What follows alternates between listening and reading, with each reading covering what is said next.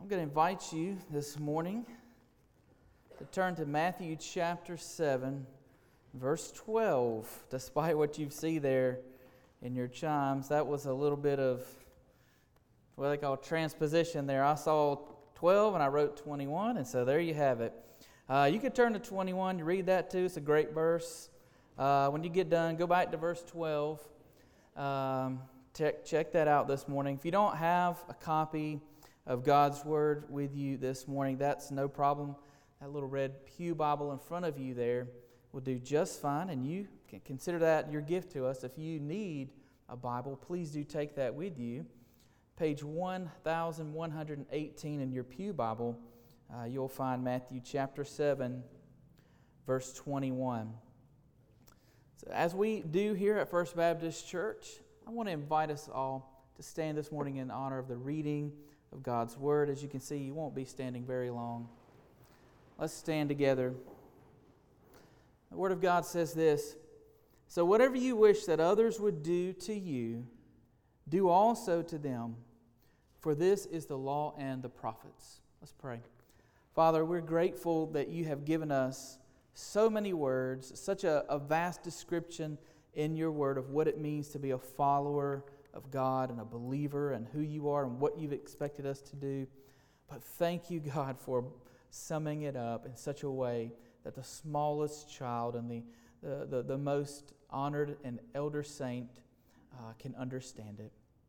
So, Lord, today I pray that we would do our best to hear and obey. We pray it in Jesus' name. Amen. You may be seated.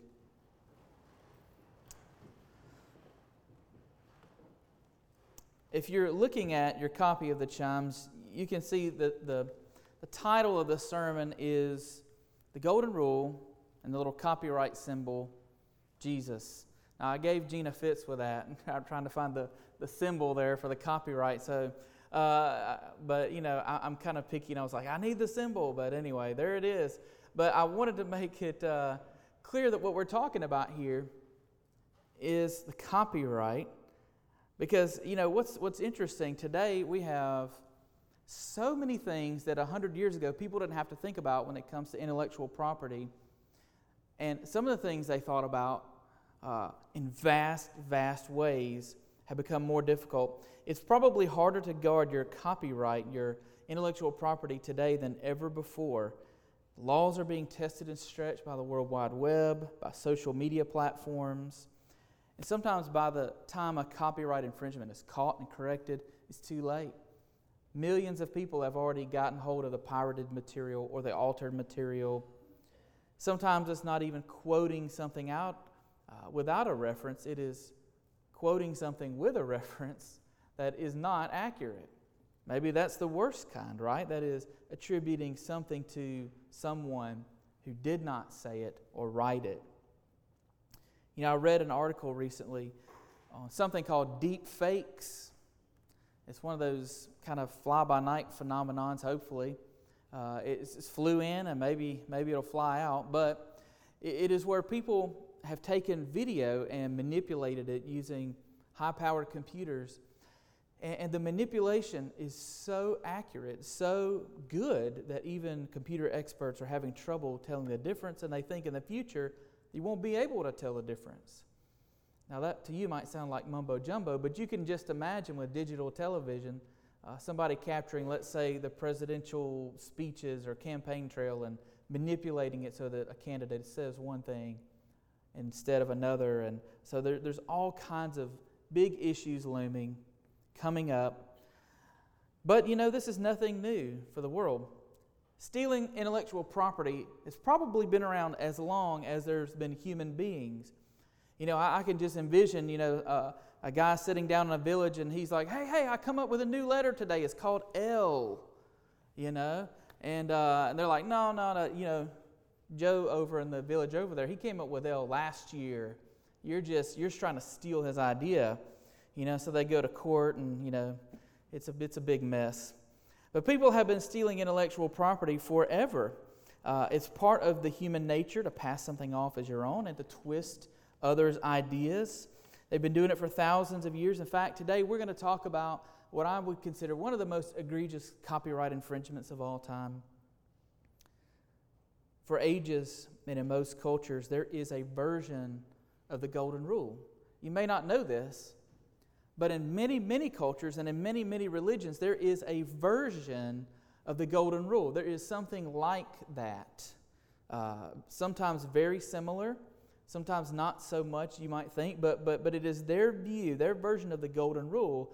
But I want to tell you that Jesus has the copyright. His version is the original and the only version uh, that is accurate to the Word of God, that is accurate to the heart of God, and that we ought to take into our hearts and obey. The world may think they have other versions that are just as good, but they're just crude copies, crude counterfeits of the original. So today, I, I want us to do something a little different. I want us to look at some of the counterfeit golden rules before we take on the genuine article. So I want us to look at some of the counterfeit, some of the world's man made golden rules, and then we'll look at the genuine article today. As you can probably tell as we're going along today, it's going to be a little bit different style of sermon. I decided uh, I wasn't going to say point one and two and this sort of thing today because there's really just one main point, and I think we've already read it at the beginning of the sermon. Uh, so, so I want you to take that, let it sink in as we walk through and we talk about what the golden rule is not, and then we talk about what it is. So it's kind of, like I said, just a one point sermon. I've already given you the point. You can sit back and relax if you're a note taker at this point. So, Scripture tells us that God created man in his own image, uh, and that we have been given a sense of divine morality. So, it's no surprise that people all across the world and throughout time have kind of come up with their own moral codes and guidelines. That's part of what it means to be human, I believe. Uh, but, but what it means to be saved and, and renewed in our heart and mind is to take those moral codes and use the scriptures as our guideline instead of our own thoughts. And it's interesting to see, in a sad way, how crafty the hearts of men are and how twisted the schemes of Satan are. To take some things that are good things and change just a little bit, add just a little bit, take just a little bit away, and completely change the meaning of the golden rule. And as we go through some of these fakes, these counterfeit golden rules, you'll see a little bit of yourself in there. Maybe in all of them, you'll see some of yourself. Because these are the things that mankind wants to do. We want to have a sense of morality and a moral code, but we want one that's easy for us to follow, or we want one that, that is different than the ones that God has laid out for us. So we're going to start in a real familiar biblical culture. We're going to start with the Egyptians. So in ancient Egypt, their version of the golden rule was this do to others to get them to do for you. Do to others to get them to do for you.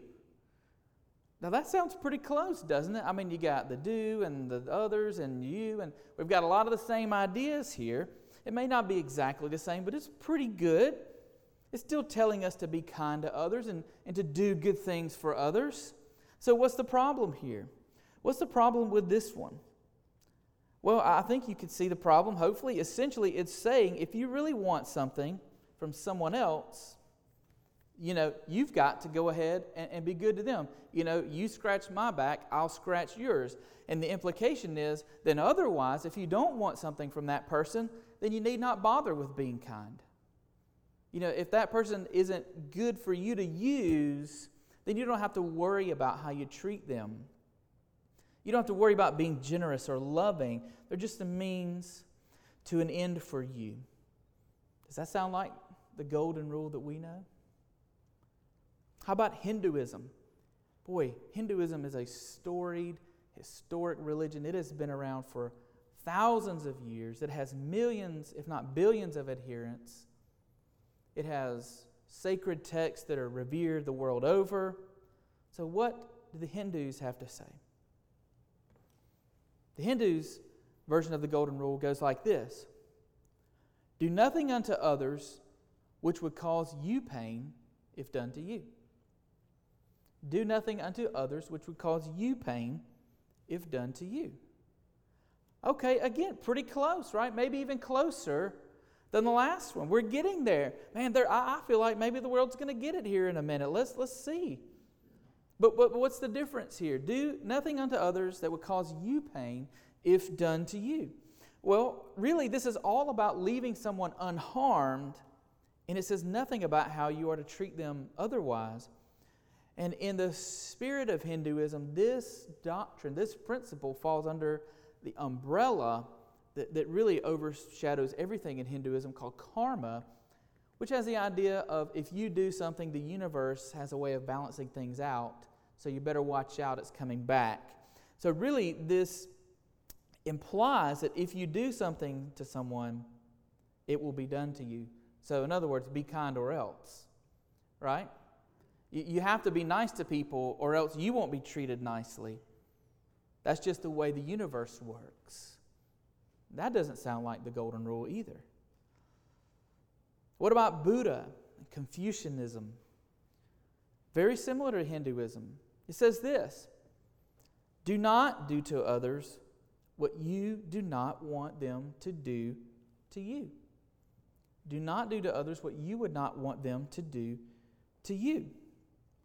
This is a very, very popular one, actually. This is probably the most popular counterfeit golden rule. it is Buddhism. It is found in other places like Taoism. And it's even found in the Americas with the Incan Indians and probably some other places. They have this idea of the golden rule, which is to say, essentially, you leave me alone and I'll leave you alone. Right? That's their version of the golden rule. I'm not going to hurt you. You don't hurt me. I'm not going to push you off your roof. You don't push me off my roof. It doesn't say anything about what I do when I see you laying on the ground and, you know, with a broken leg.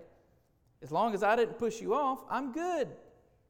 You know, i have done my part. I have obeyed my version of the golden rule because I have not harmed you. There is never any do this. It's always don't do that. Don't hurt. Don't harm. How about something a little closer to home? How about the old Greek philosopher Aristotle? Aristotle says this We should behave towards friends as we would wish friends to behave towards us. now, I'm just going to tell you, that sounds exactly right, doesn't it? That sounds exactly like what Jesus said. Jesus said, What you wish others to do to you, do for them. That's what Aristotle is saying. I must have been wrong. There is somebody out there who gets it, isn't there? Or is it? Is there something different about what Aristotle says? We should behave towards friends as we would wish friends to behave towards us. Well, that is so easy to do, isn't it? And that is just like the world. To say, treat others as you want people to treat you, well, really, I mean, I guess your friends. Who's going to treat everybody like that? Treat your friends well, treat them how you want to be treated. It's not the same. Jesus would go on to point out the story of the Good Samaritan that our love extends even beyond just people who we consider our friends, even beyond people we consider to be acquaintances, even to enemies. What about Stoicism? Stoicism says treat your inferior how you wish your superior to treat you. That one kind of sounds wrong from the get go, doesn't it? This is all about your placement in society. It's, it's, it's about maybe military structure or something like this. It says nothing about how you are to treat your family, your friends, people at your church, your everyday life, people you meet on the street. Uh, this sounds more like a company policy than a moral guideline, a, a way to climb the ranks and, and keep face at the same time. Stoicism doesn't have the answer. Oh, I know one that might Jainism. You might not have even heard of Jainism. It's, it's big in India, trust me. It's a big religion over there. Uh, and, and, it's one of those that, on the face of it, it looks really good. It's all about love, it's all about taking care of people, has high family values. What does Jainism say? Jainism says a man should treat all creatures as he himself would be treated.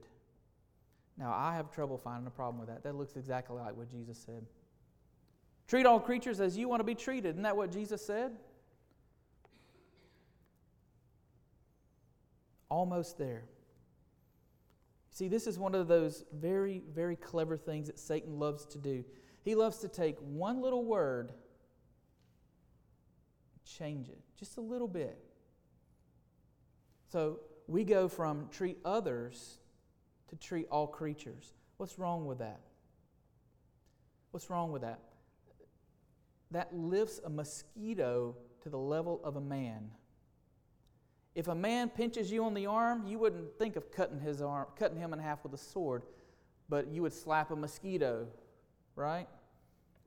You're not treating that creature like you want to be treated.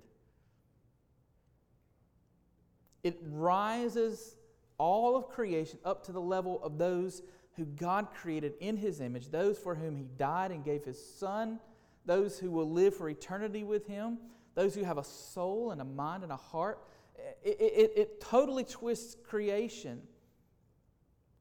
And you see this kind of sentiment acted out. This sentiment has made its way into the United States. Uh, years ago, I, I, was, I don't know how I got into this, but I was participating in a study for uh, artificial intelligence, and it was asking me questions like if there's an, an elderly man drowning and your dog, uh, and you can only save one of them, who do you save? Uh, if there's three people crossing the street, you know, and, and, one of them is older and there's two children, and it was all these questions about whose life is more valuable than others. And one of the scary things that we got back out of that study was that many people value the life of their pet over another human being. And the world looks at that and goes, yeah, that makes sense. Because all creatures should be treated the same. You know what's interesting? There's another group that got in on this act, and you're going to cringe when I say this word, but Satanists have a golden rule. Did you know that? Now, there's probably various forms of Satanism, but, uh, but generally speaking, there is a golden rule in Satanism, and it doesn't sound that bad, actually. And this is it Strive to act with compassion and empathy towards all creatures in accordance with reason. Strive to act with compassion and empathy towards all creatures in accordance with reason. Man, Satan is sly, isn't he? That doesn't sound bad. That sounds like a good thing. But there's a couple things wrong with this, and they are major things. One, we've already talked about all creatures. Every creature is not the same, every creature is not the same value to God, shouldn't be to us. But there's another bigger problem. Satan adds this one little caveat here in accordance with reason. I think this is one of those, gosh, this is going to sting, that you and I probably follow more often than we think. You and I probably follow the satanic golden rule more often than we think. Because what he's essentially saying here is you can do good to others as long as it seems reasonable to you, which means as soon as you don't think it's reasonable, you don't have to do it. That means you decide when you get to be kind. You decide when you forgive. You decide when you go out of your way to help someone. You decide when you sacrifice to do something for someone else. It's up to you. And friends, that is the core tenet of Satanism and, and of Satan's schemes in this world, which is you have the authority. You make the decisions. You are your own boss. You do what feels good for you. You do you is at the core of what it means to follow the prince of the power of the air. Do whatever is reasonable to you. In other words, do what you want. Be kind, but, but just do what you want. Be kind however you want. Be kind to whoever you want. If someone is not kind to you, that's not reasonable to be kind back to them. If someone is, is forgets your birthday, you know, you don't have to be polite to them when you see them in the hallway. That's not reasonable.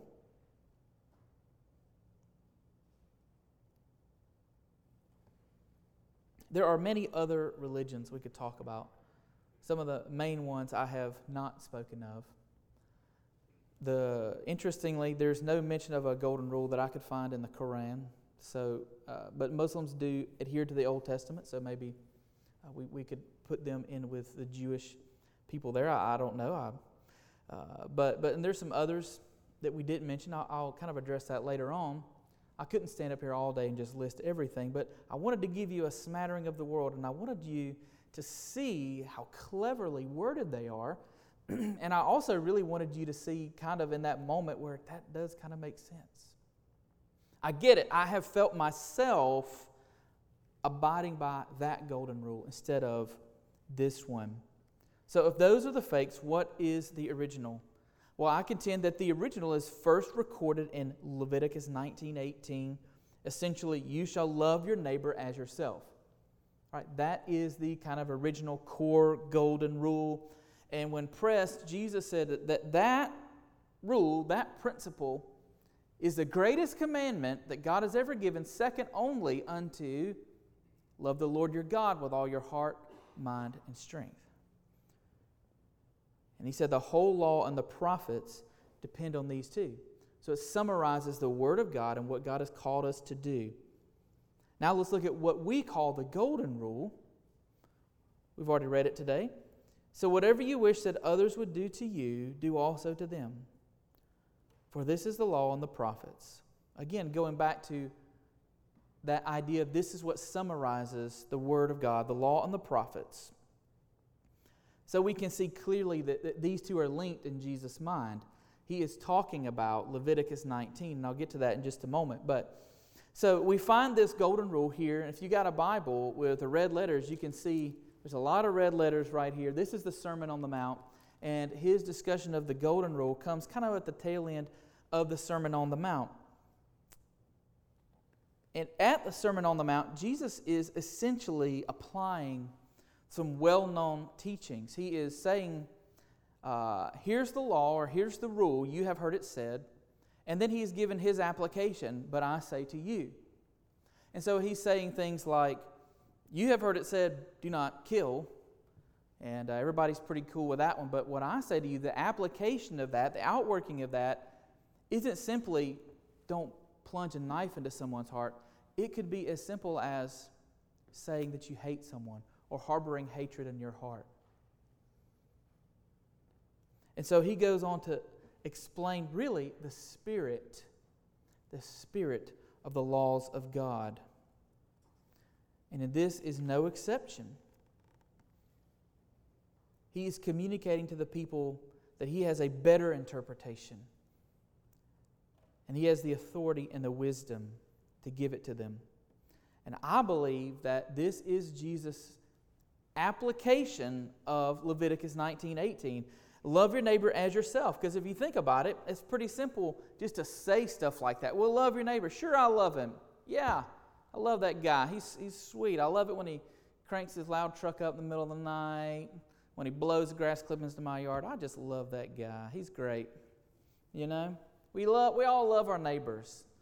And we can say those words, but Jesus says, no, no, no. Here's what it means to love Him. Here's what it means to love that person that you ran into on the bus or, or, or that you, you, you talked to at the gas station or that came to church and visited or that plays on the baseball team or has a kid playing on the same baseball team as yours. This is what it means to love that person. It means to think about what they want and need and then do it for them. That's difficult. And the reason it's important for us to know the source of the golden rule, that it is love your neighbor, is that loving your neighbor is a heart condition. You're never going to do for others until you love them. You're never going to, to minister to that person and to go out of your way and sacrifice for that person if you don't love them. and the two work together.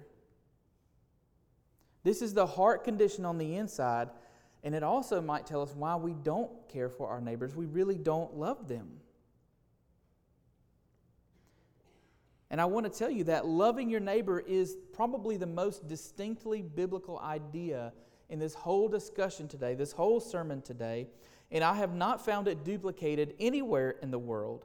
At the beginning, I, I said I've covered a lot of religions, I left a lot out. In every place that I looked, in every religion, in every scholar, in every philosopher I looked at, I did not find anyone that said, Love others as yourself or anything close to that. I found a lot of things that say something like treat people kindly. But to my knowledge, no one else other than God has commended us to love others as ourselves. And the truth is, even the people of God have a hard time with that. Even the people of God have a hard time with that. There's one version of the Golden Rule that I didn't tell you about that belongs to the people of God. This was written in the book of Tobit. Now, Tobit is a Jewish apocryphal writing, and it was written in the intertestamental period. It's a lot of big words to say. It's written between the time when the Old Testament ended and Jesus came by a Hebrew scholar. And it was well thought of. As a matter of fact, you can still find this book if you have a really old copy of the King James Bible, if you have a Catholic Bible which has the Apocrypha in it, you'll find this book in there. And Tobit says this He says, Do that to no man which thou hatest. Now remember, this was written before Jesus came along, and probably he was familiar with it. I would imagine he would be. I can almost hear, he doesn't use this formula, but I can almost hear Jesus saying, You may have heard it said, Do not do to others which you hate. But I say to you, do to others what you wish them to do for you. It has the ring uh, uh, uh, of truth, doesn't it? What's scary, though, is even the people of God who have love your neighbor as yourself did not know how to interpret it properly. I'm sure some did.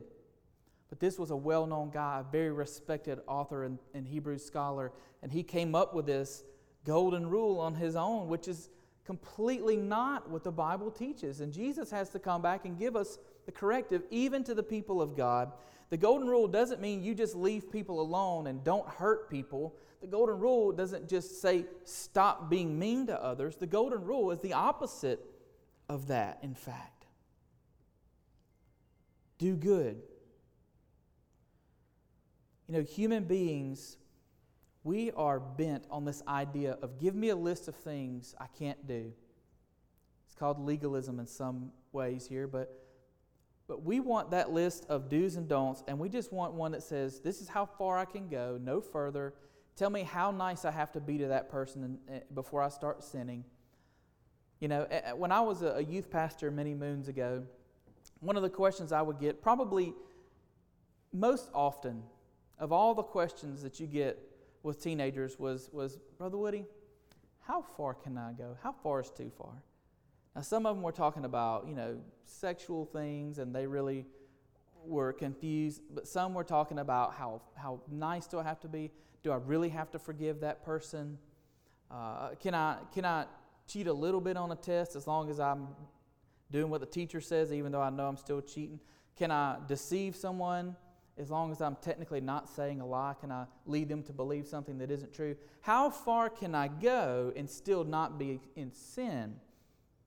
They wanted, they wanted to know where the line was in the sand so that they could walk right up to it and be as bad as they could possibly be and still, quote, not be sinning. And I don't remember ever getting the question, Brother Woody, how can I keep my heart pure? I don't think I, have ever heard that from anybody, to be honest with you, but but how can I stay away from these things? How, how can I be as honest as I can?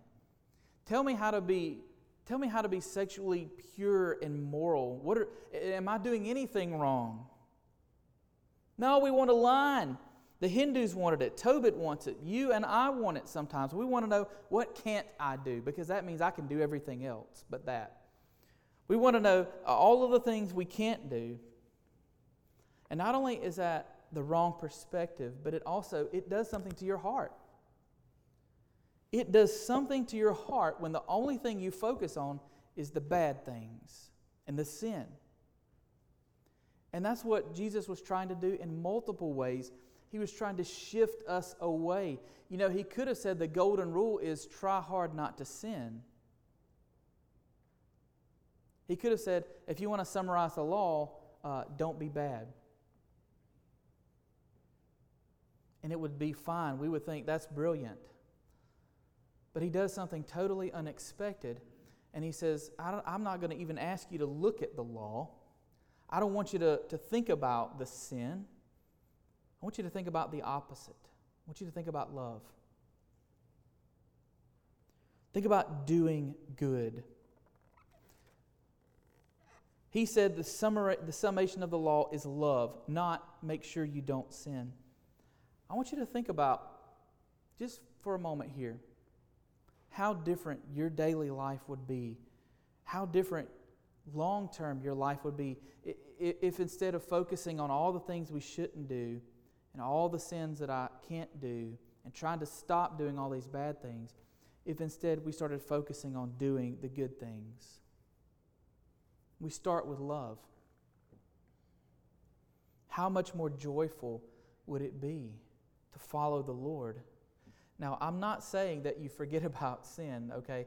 Uh, I, I'm saying we don't focus on those and make those the center of our attention. You know, we can see this in everyday life in ways other than sin.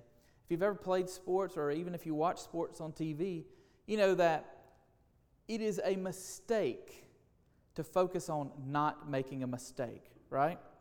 I used to do this when I played baseball. I, man, I, I was the worst at doing this. A ball gets hit in my direction, and immediately I'm thinking, okay, don't miss it. You know, that's what I was thinking.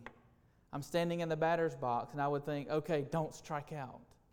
The worst was standing at the free throw line in basketball when the game is on the line, and you know, there's no time left and you have the shot, the two shots that could tie and then win the game. The worst thing you can do is stand there and go, okay, do not screw this up. Don't miss. Everybody is going to hate you if you miss this shot.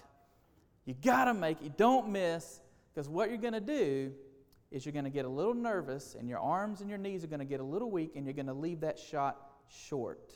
Trust me on that. Been there, done that. What they tell you is don't focus on not making the shot, focus on making it. Focus on the ball going into the hoop. Now, that's just in sports.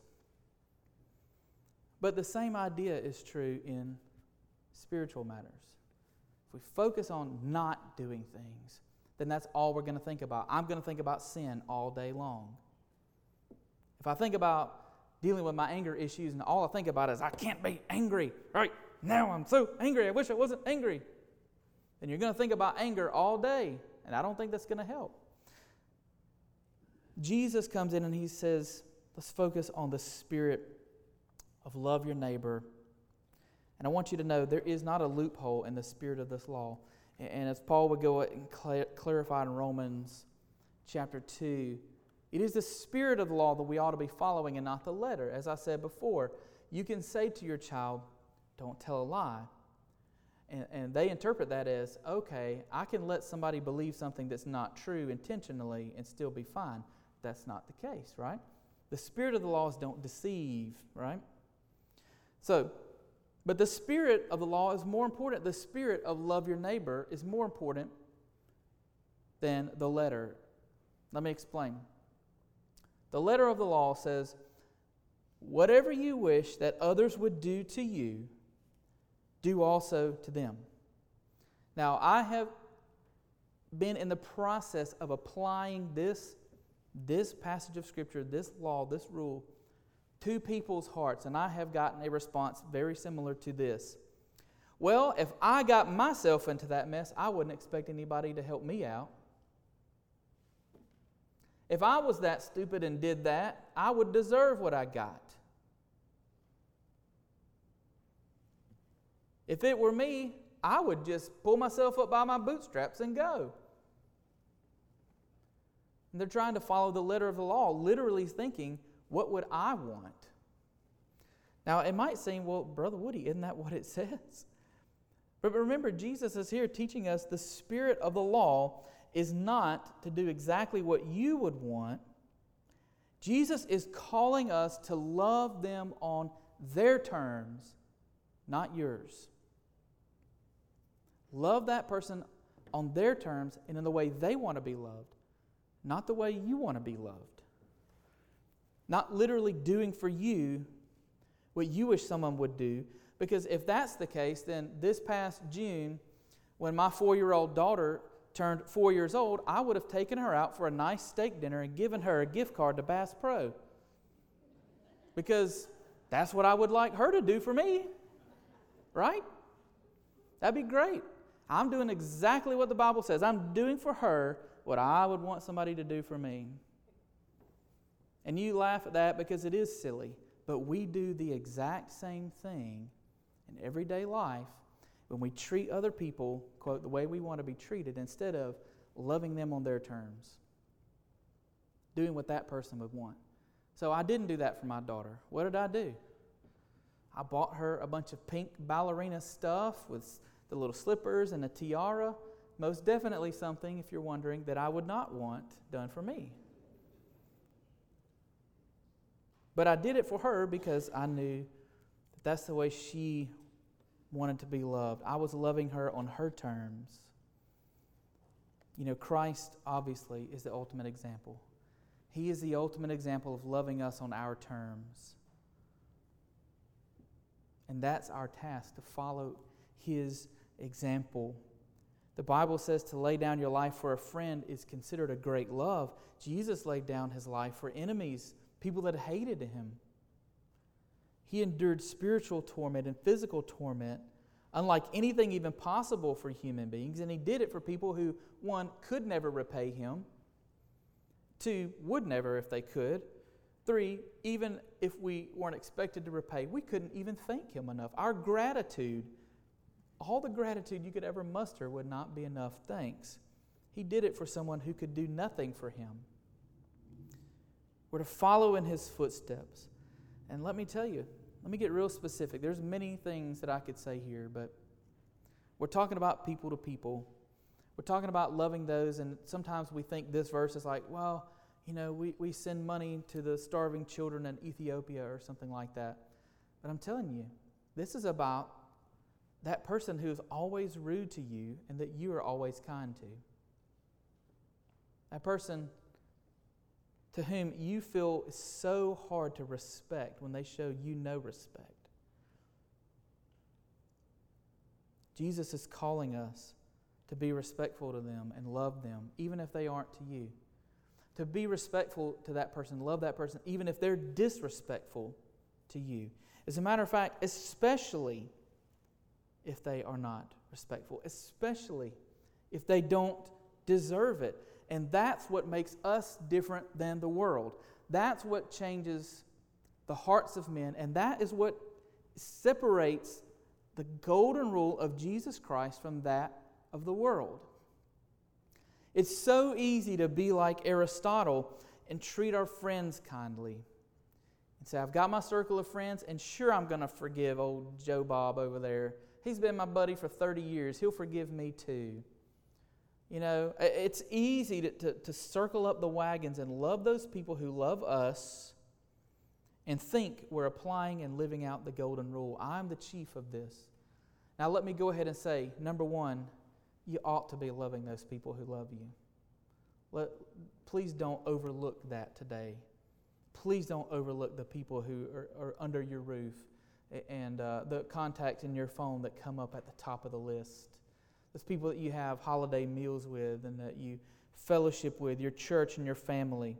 We ought to be loving them first and foremost. But it's not just about them. It's not just about loving our friends. What if Jesus had died for only his friends? Where would all of us enemies be? Where would all of us enemies be? You know, the Golden Rule has worldwide gospel implications. it goes on beyond us. It is not just about you and me, it is about the gospel in the world, and it is about making something that is offensive, that is the fact that you're a sinner and you need Jesus Christ in your life. You've been doing it wrong all these years. You need to repent and change and put Jesus as Lord of your life. That's offensive to people. We don't need to be. The gospel is offensive and it's hurtful and it tears at the heart of men. The church does not need to be offensive. Jesus did not say to his disciples that people will know you by your political stances or your sarcastic comments on Facebook. He says, We will know you by the way that you love one another. I would love it if our church was known as the church that loved one another and loved our neighbors. I think that would be the best testimony that we could possibly give to the world and to Gadsden. You know, I, am closing the sermon down here, and I want to ask you a question. A few moments ago, I asked, What if Jesus died for his friends? Where would his enemies be? Where would you be? Where are you now? In Romans 8, Paul said, for God showed his love for us, and that while we were still sinners, Christ died for us. For if while we were enemies, we were reconciled to God by the death of his Son, much more now that we are reconciled, shall we be saved by his life. You see, all of this driving discussion of love is the love of God. And God has put his money where his mouth is when he's talking about love. Actually, he put his son there, didn't he? He put his one and only son in your place because He loved you. He's not just telling you what to do and talking about love, He is proving it by forgiving you of your sins if you only trust and repent and you come to Him in faith and you believe that Jesus died for your sins and you believe that He can pay your sin debt and you hand your life over to Him. He will save you, wipe out every sin that you've ever done, change you from the inside out. He will do that. Not because you deserve it, not because you're his buddy and his friend, but because he loves you. If you are here today and you've never experienced the love of Christ, I compel you, come today. You can come down front, talk to me. You don't have to move to receive Christ. You could pray in your chair. You could do when you get home. You could call this week and make an appointment to come by the office and talk. But maybe you have experienced the love of God and you've not been extending the love of God to others today. Actually, I can say with certainty, probably every one of us have not been doing that perfectly, right? None of us have mastered that, but maybe you feel impressed today confess your sin to God, and I wish that you would. Again, you can do that down front. You can do it in your pew. You can do it when you get home. Just don't put it off. Don't put it off today. Just a moment, we're going to offer an invitation. We're going to sing. And during that song will be the time you're welcome to come down front speak to me if you have questions about what it means to be forgiven, if you have questions about the love of God, if you have questions about First Baptist Church, we can begin that conversation today. In just a moment, we're going to sing, and that's your time to come. Let me pray this morning for us. Lord, we're so humbled by this simple, simple command to treat others as we want to be treated, to love others as ourselves. Lord, we know that we are never going to master that. We know that we'll spend a lifetime working towards that. But I thank you, God, that in one fell swoop, you loved us perfectly. And there was not anything missed. There was not, there was not a piece of my heart that was unloved. There was not anything that you held back, even your own son you gave for me. Lord, I pray that we would follow in your footsteps today responding in faith, both for salvation and for good works as we go on in this life. And we pray it in Jesus' name. Amen.